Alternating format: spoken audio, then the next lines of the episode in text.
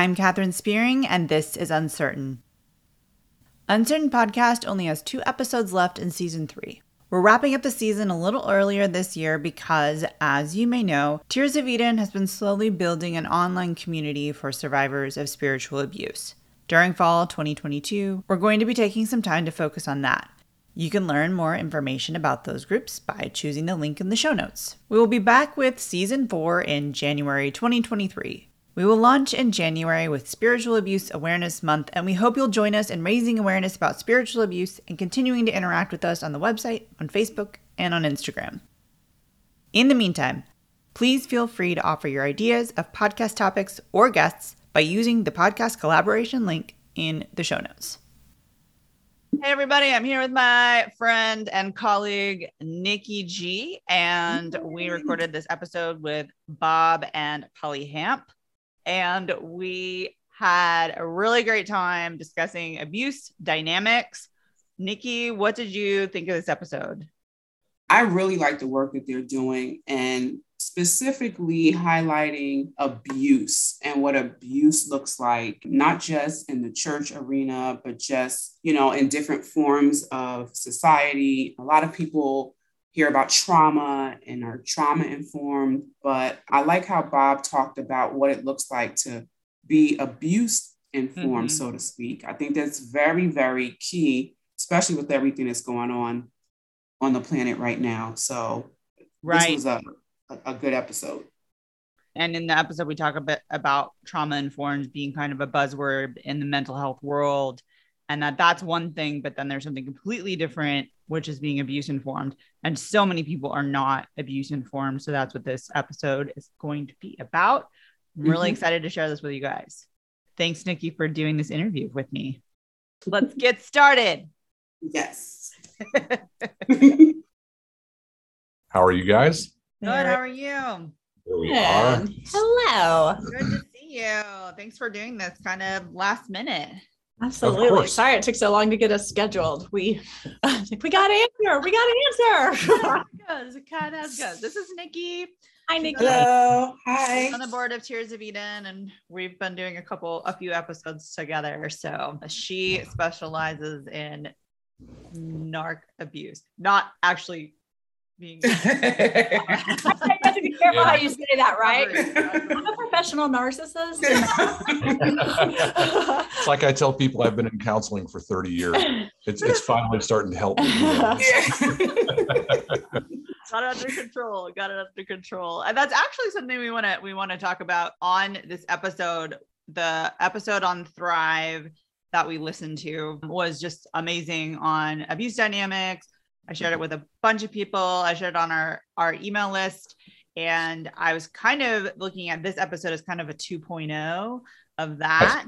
Okay. And one of the things that I want to get into is just what what will happen if abusers start realizing that we're getting wise and we're understanding some of their tactics. And so that's something we want to get into here. But before we do that, would love to just hear both of you intro yourselves, what do you want people to know about you? Okay. So we together own Think Differently Counseling, which is what you see. We're sitting in my office right now. Think Differently Counseling is a, group of counselors in Grapevine, Texas, where we we own the practice and then we lease space to other counselors who are like-minded and trained by our in, in our model. We also together own and curate Wow, fancy. Think Differently Academy, which is kind of our attempt to reach outside of Grapevine, Texas and make available to anybody who who's looking. Our our message interestingly is primarily freedom Mm-hmm. and the restoration of the soul. But both of us have enough uh, abuse in our background and experience, and and by that we do mean having been abused, mm-hmm that we we found ourselves in a world full of advocates and, and people who are either trying to get out or have gotten out of the mm-hmm. abuse world. And so as a result we've kind of like almost developed a secondary niche that tried to become primary if, if we could say it that way. Right. So that's that's the us part of it. You want to tell them you and then i'll tell sure them me? so um, i'm polly and let's see here. I'm a trauma recovery coach and so i specialize and help uh, men and women heal from trauma, anxiety, all of the expressions from either CPTSD or PTSD, and just help them navigate and live free and very much tied in with all the freedom model. It's just a big kind of circular thing of all the parts. And yeah, that's what I get to do. Oh, and I'm an author and a teacher on our academy. Yeah. Yeah. Awesome. We actually teach and train our own cert- certificate. Yeah. And we have a model that's an integration of three different models. And, and so, it, So- it's hard to go get a certificate elsewhere when we are very specific to what we what we believe in Yeah. and train others in. Right. So real quick, I'm I'm Bob, and I'm a, a licensed marriage and family therapist and have been for 30 years. Most of that private practice with a little nine year uh, diversion working at a mega church and helping them develop, helping them implement what I had spent the 90s developing, which is part of our model. And so my training formally is I'm a licensed marriage and family therapist with a master's in marriage and family therapy. So my graduate work was formally marriage and family, and then informally, I did a lot of work with NLP. When I left that and started into private practice, I started trying to figure out what that had to do with my my thought process around being a believer in Jesus and how that would how that would play itself out sitting in front of people with real life issues and not just you know religious religiously searching and so in the process then during the 90s i spent the 90s integrating what i believed as a you know at that point a 15 year believer with what i was beginning to practice as a brand new clinical therapist. And and in integrating those i developed over those years over the decade of the 90s what i call the freedom model. And the freedom model is it's an encounter with god that takes into account the idea that freedom is not about here's kind of one of our taglines freedom is not the absence of something but the presence of someone Mhm. so rather than try to get bad things out of our life, we try to get Jesus into our life, trusting that when we make a genuine connection to him and allow him into the deep places of our heart, he's the one who will take care of the wounds and the pain and the entanglements of our soul. And so obviously kind of wired into that, a lot of my already existing beliefs about marriage and family and NLP, but also trying to integrate the New Testament into the death, the death and the resurrection of Jesus and the advent of the Holy Spirit into how do we then bring the restoration of the soul using our clinical skills and our spiritual beliefs? And so the freedom model evolved out of that. Yeah. Um, obviously, to say it's an encounter is a significant oversimplification, but that's that gives you kind of three parts of the model. All right, thank you. Thank you for for explaining. So, as a sort of recap of the episode that you did with Thrive, I would love to hear your how you would describe trauma and how you just would describe abuse and the difference between the two. I've actually taught this a couple different places, and I'll talk about tra- uh, about abuse, Mhm. then tag you for the trauma piece. Okay. But I don't remember if I said this on the Thrive episode because I, I try to say this most places, but sometimes I forget. My understanding of abuse at this point is very different than it was my first 15 years as a counselor because I experienced my own abuse towards the end of I, I came to know that I was experiencing abuse towards the end of my first marriage. And I had six different counselors tell me that I was being abused. And for uh, about a year, I didn't believe them. And when I finally began to believe and got out of that situation, I looked back at it and asked myself, how could I not know? Like, trained professional, wise person, discernment of the Holy Spirit. How could I not know that I was being abused and stand in the face of all that and still be in denial about it? And I began to kind of look at it through the lens of how I think, which is systems and communication, all that kind of stuff. And what I realized is that at the root of all abuse is this misassignment of responsibility where the abuser asks the victim, and I say ask very loosely, but asks the victim to carry the weight of responsibility for the abuser. You're responsible for my emotions. You're responsible for my drives. You're responsible for my choices. You're responsible to protect me. And by the way, you're responsible for everything I'm doing to you, and you're responsible for you know making me okay. So all abuse, whether it's physical, sexual, emotional, psychological, spiritual, all abuse has at the foundation of it that misassignment of responsibility, where the abuser asks the victim or victims to carry responsibility for the abusers, everything that translates into multiple sets of behaviors. And one of the reasons it's important, I think, to define it that way is because when you define it only as behavior, then the helpers look at it and go, well, they've stopped. And when they think that the person has stopped, everybody looks at the victim and says, now, now it's your turn. Now it's your move. Shouldn't you just forgive? And of course, once again, that's still putting responsibility on the victim. And so what we see then is that helpers who don't know better end up replicating the abuse, sometimes right there in the presence of the abuser. So one of the reasons I think it's so important to define it as the misassignment of responsibilities because that also affects treatment and it also affects recovery. So one of the ways I've described that is so for change to happen, the abuser must first and foremost take responsibility from that point on and forevermore afterwards. But also for change to happen, the victim must stop taking responsibility. And so many prescriptions, both from a secular and a faith model, still put the weight on the victim now that he or she has stopped, shouldn't you forgive? You know, aren't, aren't you partially responsible for what happened? Now it's your move. When in reality, in the same way that the abuser should stop abusing from that point on forever and ever, amen, so also should the victim stop taking responsibility for the abuser forever and ever, amen. Obviously, they should take responsibility for themselves. Mm-hmm. mm-hmm but never should they take responsibility for the abuser's reactions, actions, emotional state, their drives, any of those kind of things, because that's simply functionally unhealthy. Mm-hmm. So I'll I'll say this as a tag, as a tag to hand the trauma piece to you. How does this result in trauma, and what does that look like, Paul? oh, you said it for me. Perfect. yeah. So the obviously the outcome of that, and of course you guys have heard this before, but the, the kind of the common belief that oh it's only verbal abuse or it's only psychological abuse is actually contrary to the research that says in many cases psychological abuse does more harm than physical abuse mm-hmm.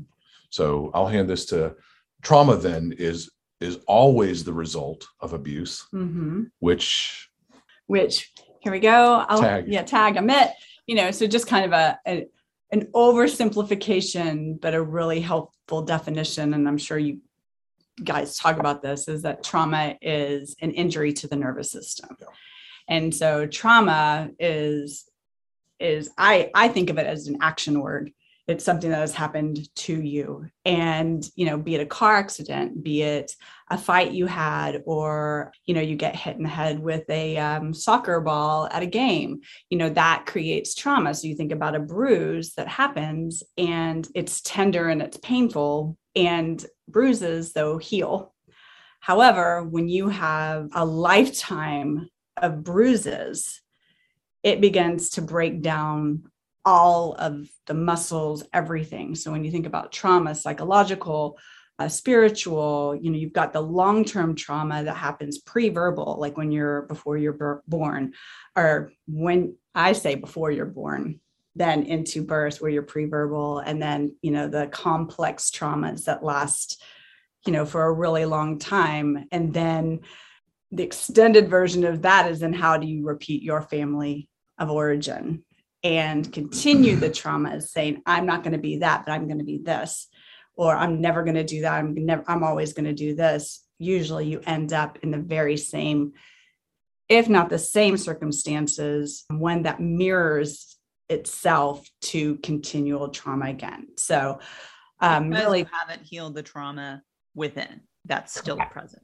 Correct. Yes. If you haven't healed it. And so, and, you know, some people get into a codependent relationship where they're taking on the responsibility of somebody who does not take on the responsibility, say an addict or a narcissist, serial adulterer. And, it's kind of a mantra. Yeah. addict, three. abuser, or serial adulterer. Addict, abuser, serial adulterer. And, and you, um, it's a horrible mantra. Yes. Let's not mantra that. Three, the yeah, the big three. and and so then, you know, in the cycle of abuse, you take on these codependent responsibilities, all that kind of stuff and recreate trauma. So, I'm sure, you know, you ladies being, you know, certified in what y'all are working through and all that kind of stuff talk a lot about you know trauma and the expressions of it the the pain of it because of the abuse so mm-hmm. Yeah and I think it's important. We we have this discussion on um, certain podcasts and on our Instagram, but I think it's important to to continually describe the difference between abuse and between trauma because, like you were saying, Bob, the impact of the abuse doesn't end when the abuse ends, and that's important for folks to recognize on their healing journey. So I appreciate that description. Building on that, in the episode that you did with Thrive, you said something that was eh, super profound. Trauma informed, being trauma informed is a buzzword. we all hear that. And it's like, are you trauma informed? Are you trauma informed? And Bob, you had said in that episode that there's a difference between being trauma informed and abuse informed. Yep. And I would love to hear you both talk about the difference between being trauma informed and being abuse informed and why that is important, especially when you're seeking out a therapist.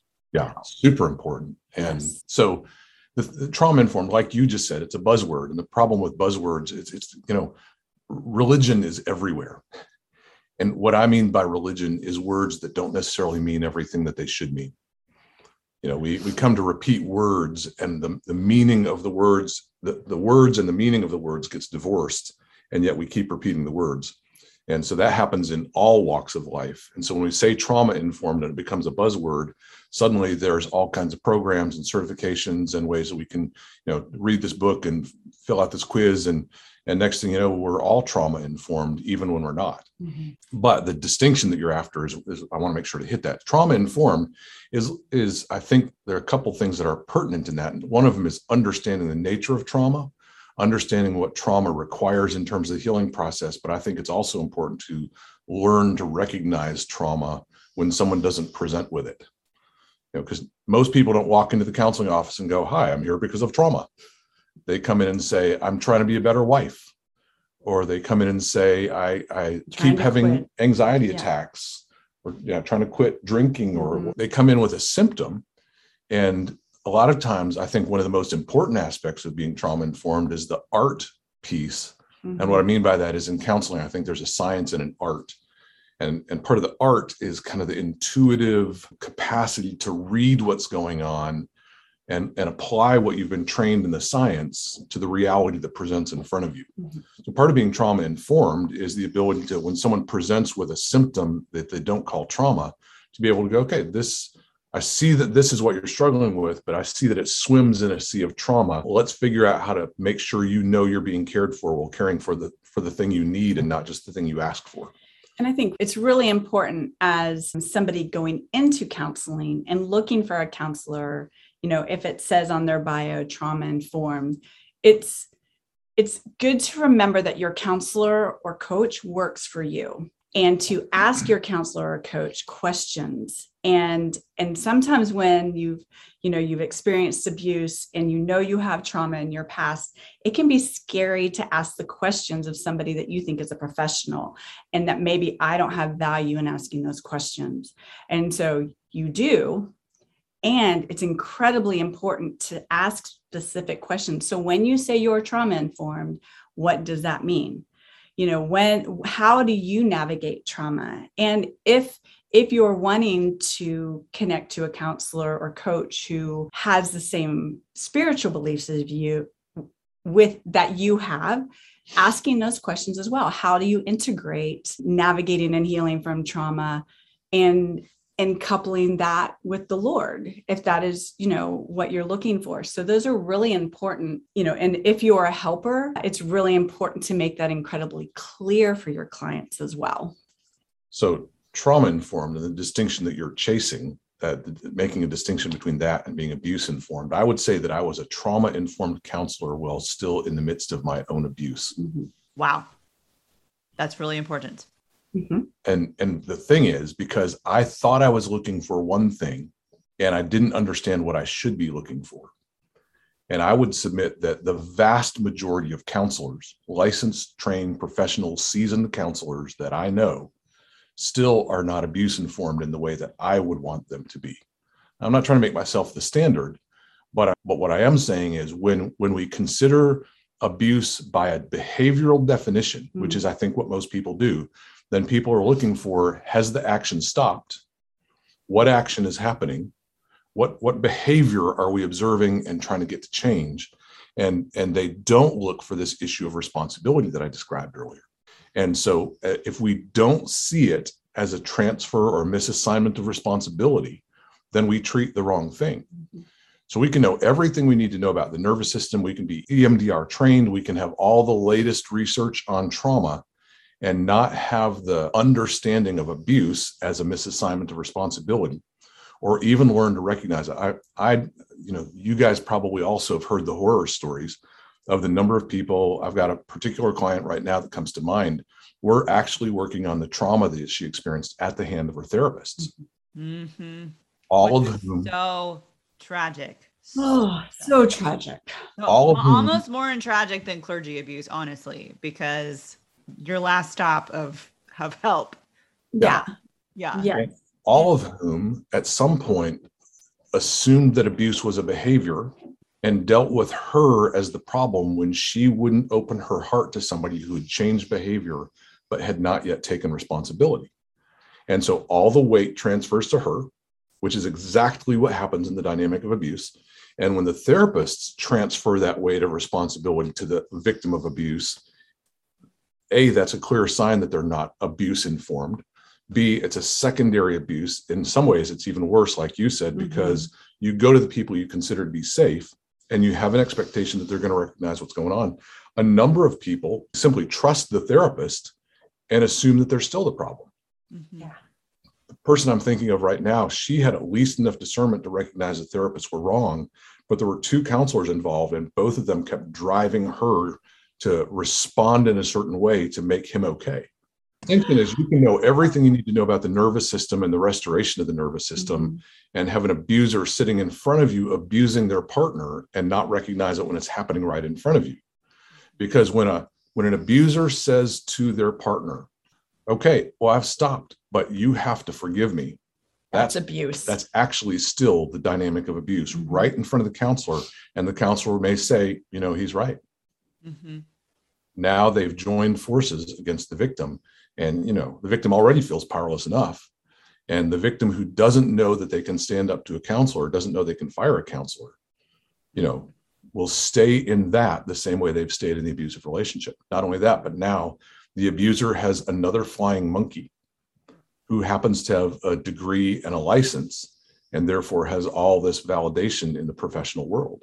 So it's a it's a terrible thing to watch but Mhm. I, I think because I recognize how I was not abuse informed, I, I think I probably in my early days sent some people back into abuse because I didn't know what I was looking for. Mm. And I, you know, I look back at that and I go, you know, A, never again. B, I'm just devastated that I did that to anybody. Mm-hmm. And C, I know that people are still out there doing that today. Mhm.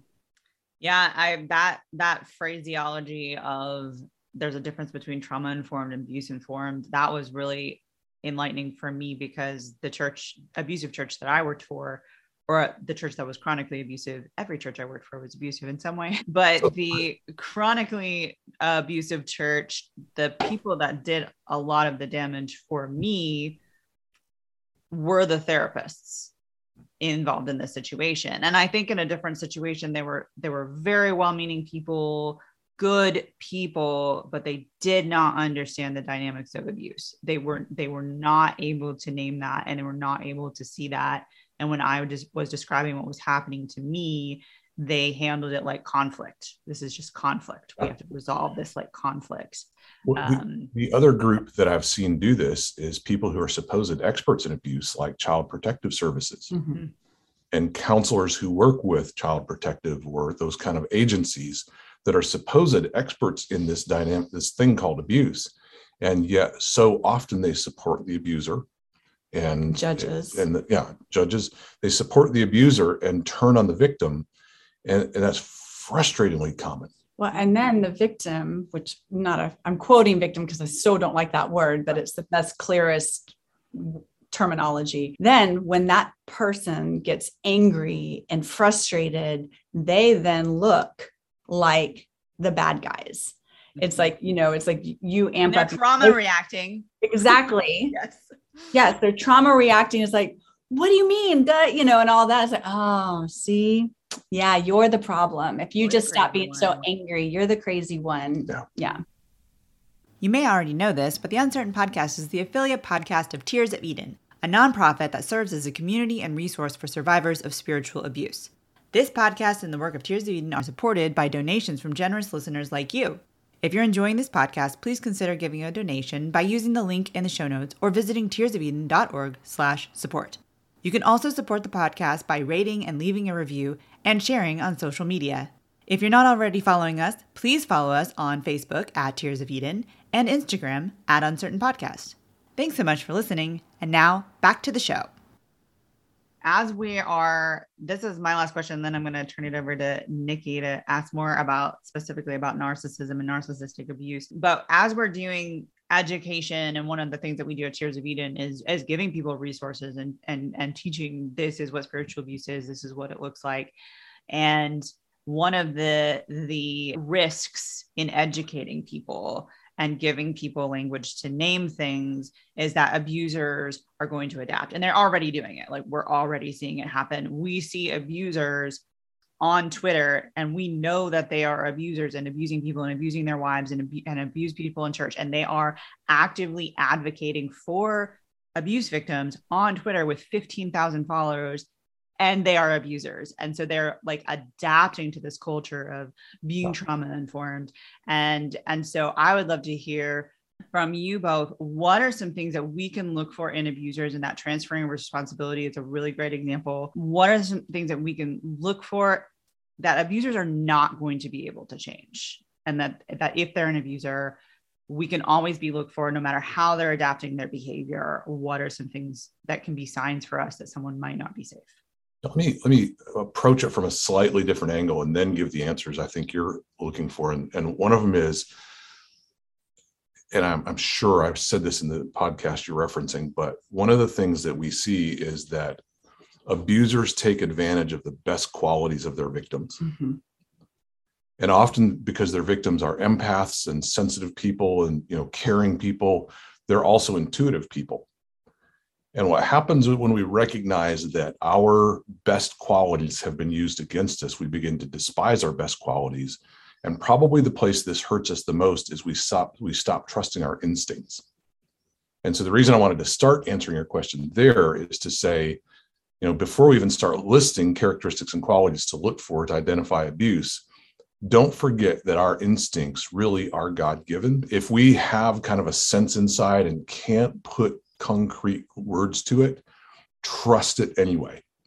Especially if you're talking about hiring a counselor, staying in a church, some setting where you're not already married into it. If you just don't feel right about it, turn your back and walk. Just because your instincts, and this is the mess, this is the opposite of the message the abuser would give, your instincts alone are enough. That's If you- awesome. That's Yeah. powerful. If you don't feel safe, you're not. Mhm. Your nervous system is very aware of what's going on.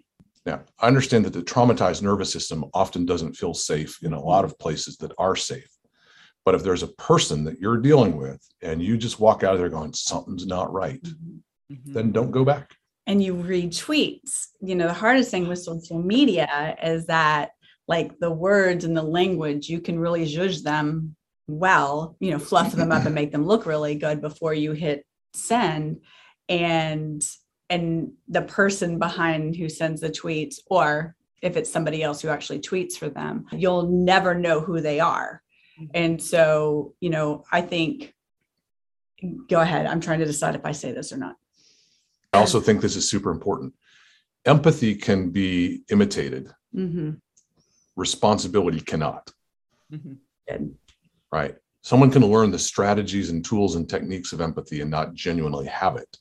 Absolutely. But responsibility taking takes humility and to be able to say, I, yeah, that was me. In this situation, I see my part of that and I own it and I can see how that what I did affected you.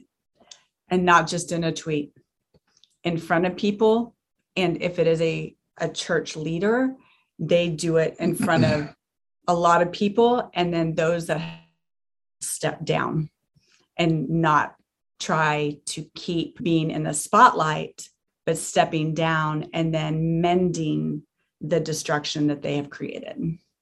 Which is all under the umbrella of taking responsibility. Mhm. Taking responsibility says, I wounded people. I'm responsible to do what it takes to to make them safe and to do my part of the healing process. And I'm not going to move to another state and open up another church. And, and keep doing what I'm doing and saying sorry to my past. Yeah. Mhm. So I have a follow up question. I want to unpack that a little bit more that the traumatized nervous system um, Okay. is going to feel unsafe. And I think that that's one of the, one of the things that makes it difficult for us to trust our intuition when we are traumatized, as, as we we're always feeling unsafe everywhere we are. So maybe just briefly talk about that a little bit and what someone might do in that situation when that trauma is being used against them in an abuse situation. yeah. It's your problem. You're traumatized. Mhm. I'm gonna I'm gonna use a metaphor that I've been using lately that I think is helpful about the nervous system, and then we'll talk about what to do when it's so for for kind of the layperson thinking about the nervous system, we sometimes don't understand the power of it and why it's such an important part of understanding trauma. And so I've recently been kind of toying with this metaphor that the human nervous system is like a self-driving car.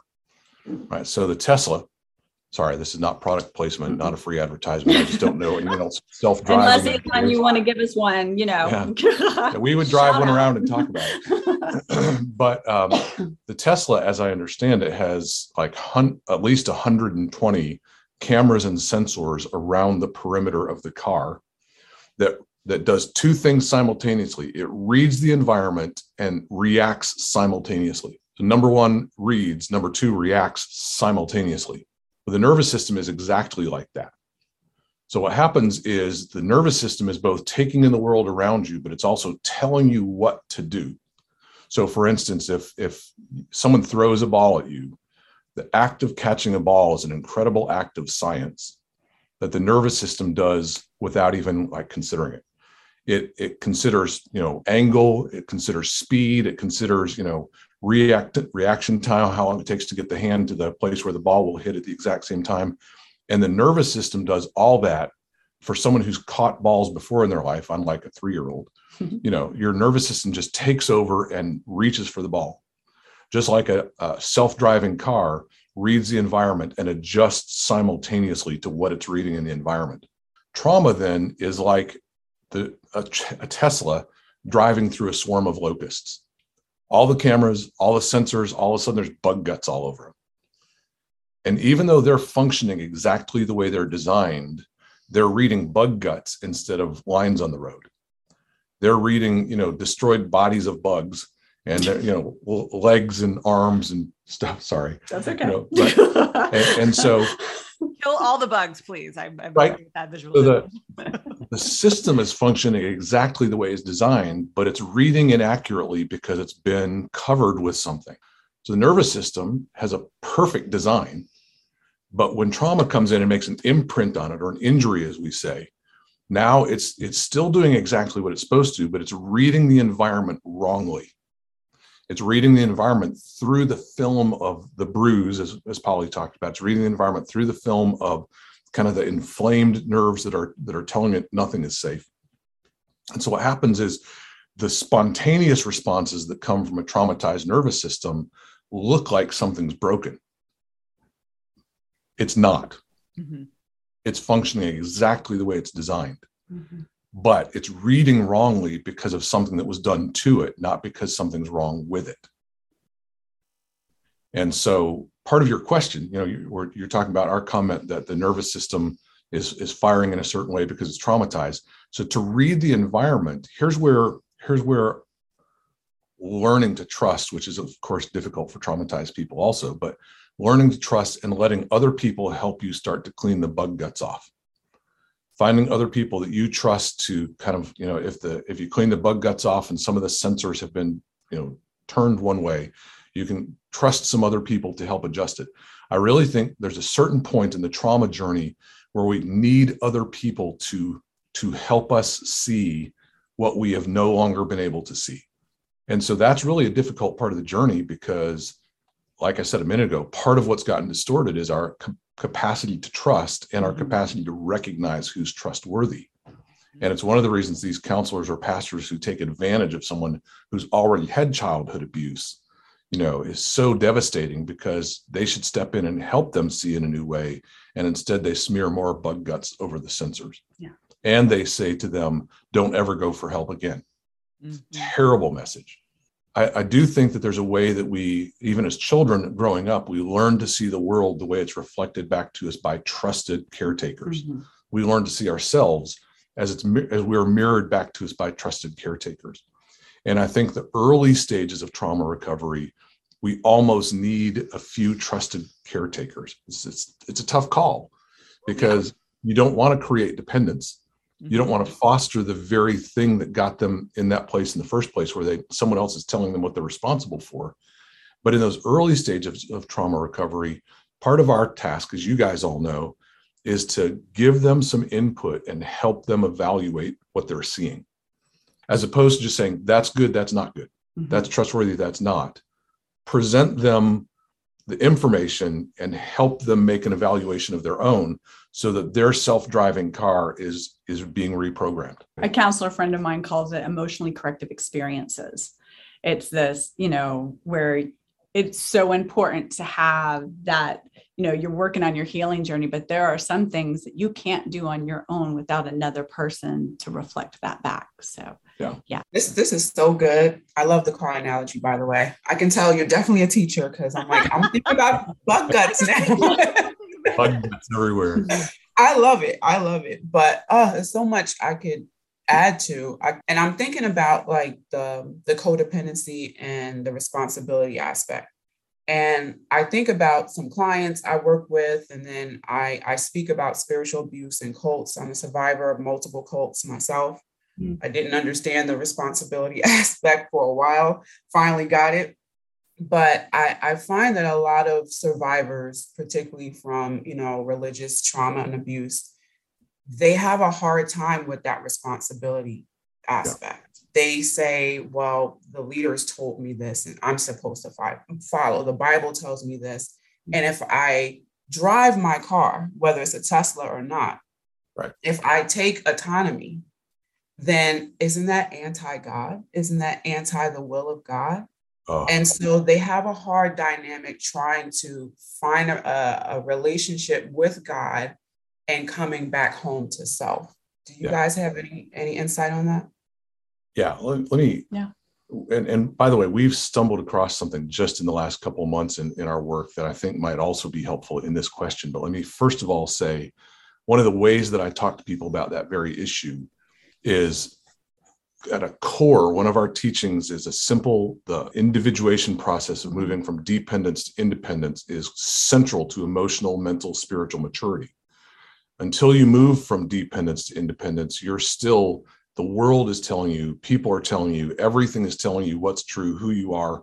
The world is managing you instead of you learning to manage yourself. So that move from dependence to independence is at the backdrop of all this. Think about even the misassignment of responsibility. Mhm. it's still the failure to move from dependence. Both the abuser and the abused victim remain dependent as long as they're mishandling the issue of responsibility. And so one of the things i tell people is that if a human father by design is to supposed to help their children move to independence. And by the way, most of us are not good at that when we're young young parents and we're just getting started and we just want the kid to not stick their hand in a in a socket Yes. or they I'm want to keep you alive. they I want them got to this. not drink the oil that's in the in the little vat in the garage. We we just want them to not die. And so we end up telling them what to do all the time. And so a, a human father is supposed to be and mother are supposed to be moving their children towards autonomy so that they can be ultimately healthy in all the arenas of life. When if a human parent is supposed to be that way, how much more? I mean, I, I sound like Jesus. Like if a father knows how to give good gifts, you know, if you ask your father for an egg, he's not going to give you a scorpion. If you ask your father for independence, he's not going to make you a slave, Mhm. right? And how much more then, our Father who's in heaven, how much more is he wanting us to move towards independence? Tell people God's not looking for robots. He, he's looking for people who, in his image, know what it means to run the cosmos and can alongside him, not below him, but alongside him. I mean, God doesn't look isn't looking for a bunch of robots who are just going to do every single thing that comes out of his mouth. You know, be, he's looking for people who can learn to have his mind and operate with it without having to go back and check every single time. Because if a human father is assigned to give independence, how much more our Heavenly Father? So let me uh, just also take advantage of this to talk about the thing that we've stumbled across. Mhm. And And then I want to say something about that real quick. yeah, Yeah. should you go before me? Yeah, let me. And one of our values is I think it's important, especially if you ha, you know grew up in in the whole cult dynamic and some of the all the religious dynamics, not all, but anyway, I'm not going to stumble. Is one of our core values is we create uh, disciples, not dependents. And and in that, you know, when you're navigating from a a victim place and and you've been abused you've had you have trauma you're navigating healing if you align yourself with people who always need you to be dependent on them then run like heck Yep. I don't know if i can cuss on this or not so i'm just going to say heck um, It's welcome, by the way. If okay run like hell and then Take, I take the heat from people who email me. It's fine. Perfect. It's okay. Oh, great. Yeah. They're fun to mess with, aren't they? So, so, but it's so important to really understand that if somebody is like, you need me Right. and and I'm going to guide you and I'm going to direct you. And and when that happens, no matter how good their words seem and no matter how well they present themselves, whether it on stage or in a small group or whatever, when that dynamic is there, it is uh, dangerous. Mhm. And so, you know, when we say creating disciples, that is people who can independently step into who God has created them to be. And, and that thing that is in them that is uniquely theirs gets to go out and express it to the world. And and we, if we get to be a part of that, celebrate that. Right. Please go be the thing that you're created to be. I do not, we do not need you That's to okay. make us okay. Our Mhm. ego is not in this. We I- love that we get to do that. I think that is amazing, that work that you do, both you guys, you know, particularly because a lot, I find a lot of people sometimes, whether it's in the church, any type of religious community, there's so much inundation of the religion and the rules and the system that a lot of times people may not have been part of a cult, but they lose themselves in maintaining these rules and you know within the system. And then the leader may not be abusive. The leader may not be cultic but you become what you're around instead of maintaining autonomy. I'll add this and then bob you can go for it because i'm sparking but that was part that was part of the freedom for me after my last cult. And i said okay nikki you're a little common denominator in a lot of this. Let's sit with ourselves after all the brokenness. And that was one of the things i had to come and be honest with myself is i didn't want to take responsibility for my life i came from a narcissistic background so i was used to being told what to do. I was used to shoving down my intuition. I was used to finding someone that said you need me. So i connected to those relationships. It was easy not to take responsibility. But once i realized that i said oh wait a minute. This is a game changer here. I have beauty inside of me. There's a wisdom box inside of me Yes. God gave it to me, and it's not something to be feared. It's something to embrace. And then, you know, it took the long journey of learning to to come back home to self. But when a lot of people have not really heard that, it's like, well, if I do that, will I be going against God's will? If I do that, will I be, you know, out of alignment with the leadership? And that's a lot of work to unpack. I'm pretty sure you guys know. Well, there's very much a reason why Jesus was sent to earth. We, we tell people that freedom's not about the control of behavior, but about the unleashing of identity. Mhm. Yes, yes, I like that. So like it, that. you know, not only is that beautiful thing inside of you to be embraced, but it's also to be unleashed. You know, given the, the world needs that from you, Mhm. not just in a general sense from people, but the world needs what Nikki has inside.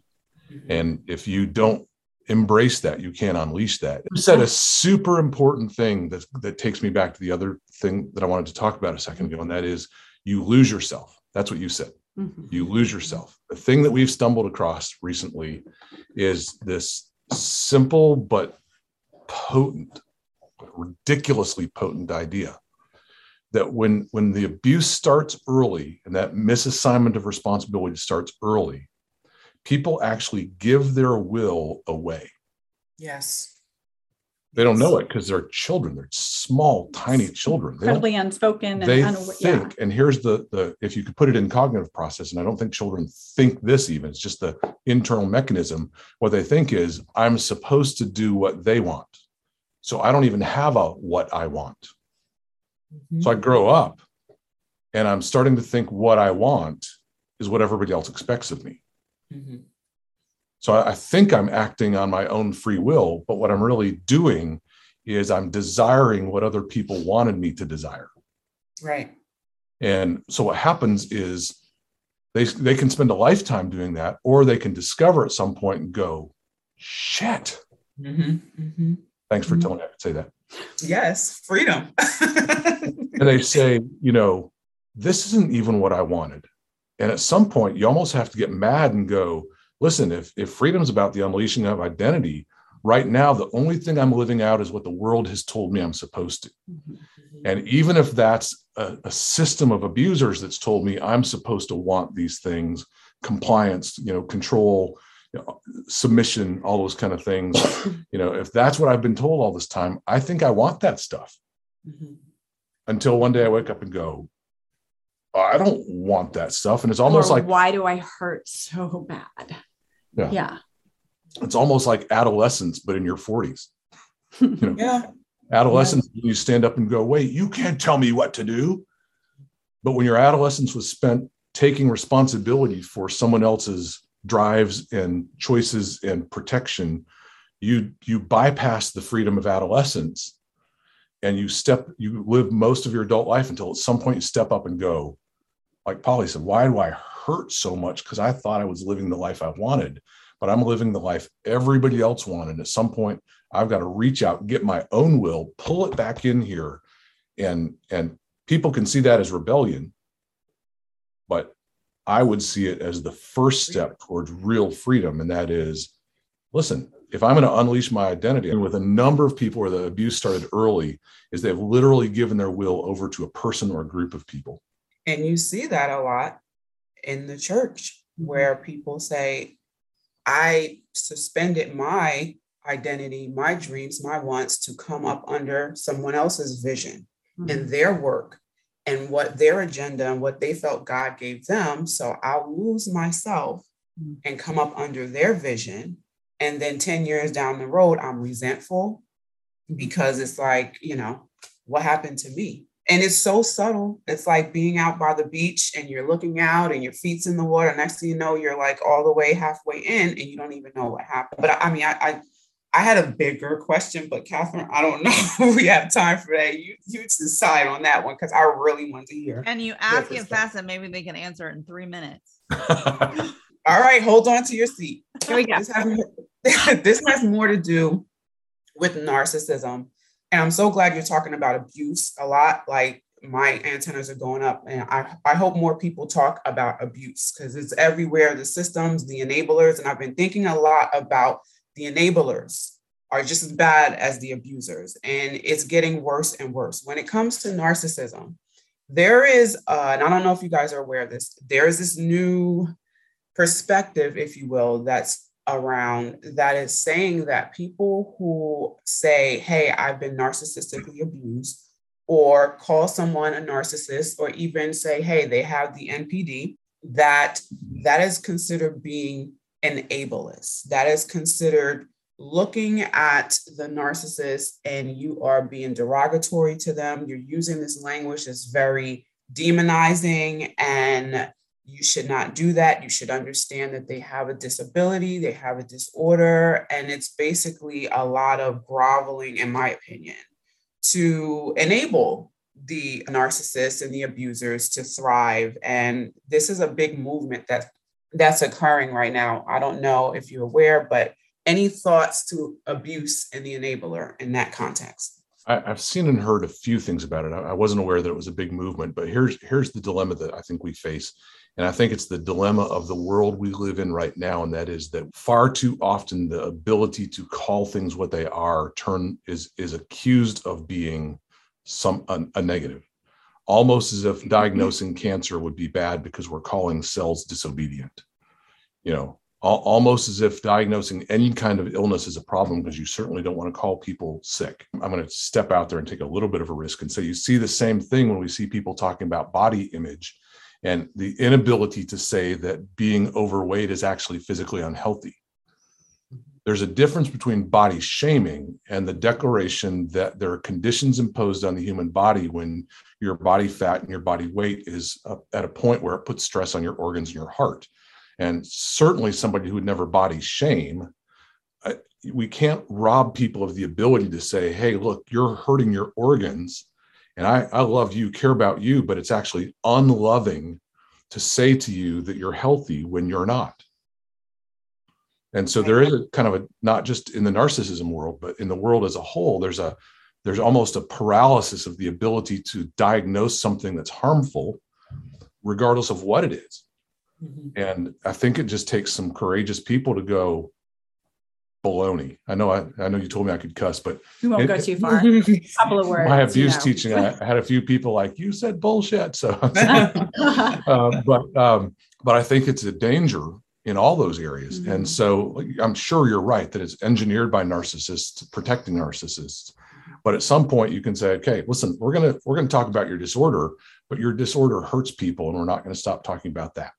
Right. Your disorder may lead to behaviors but the other thing about that is, you know, I don't know if you've heard this saying before, but they say narcissism is the only disorder where everybody's treated except the person that has it. Amen. So true. At some point, we have to go, okay, if you're going to claim your disability, then go get help with it. Mm-hmm. Ooh, yep. That's it. If yeah. you're going to cause everybody else to go to counseling, then you don't have any right to defend your disability. But if you're going to claim you've got a disability, then go to the doc. Mm-hmm. Own it and don't make people responsible for coddling you. That's right. You know, and just giving the uh, the survivors a voice because they already have enough to deal with thinking, am I the narcissist? You know, what happened to me? And so I just this societal gaslighting with this, you know, particular thing is kind of like and that's going to get worse. It's going to get worse. This is yeah, what we were talking yeah. about a little earlier. As we're educating, abusers are going to come back and they're and their flying monkeys are going to come back and they're going to they're going to counteract it in some way. Yeah. So. imagine that. Um, so all of we could talk for hours and hours and hours. So this is fantastic. Thank you so much for your time. Do you have any parting words before we wrap up? I'm going to say the thing that i that i sort of said a couple minutes ago and i just think this is so crucial. Survivors are some of the most powerful beautiful kind generous thoughtful patient people I've ever met in my life.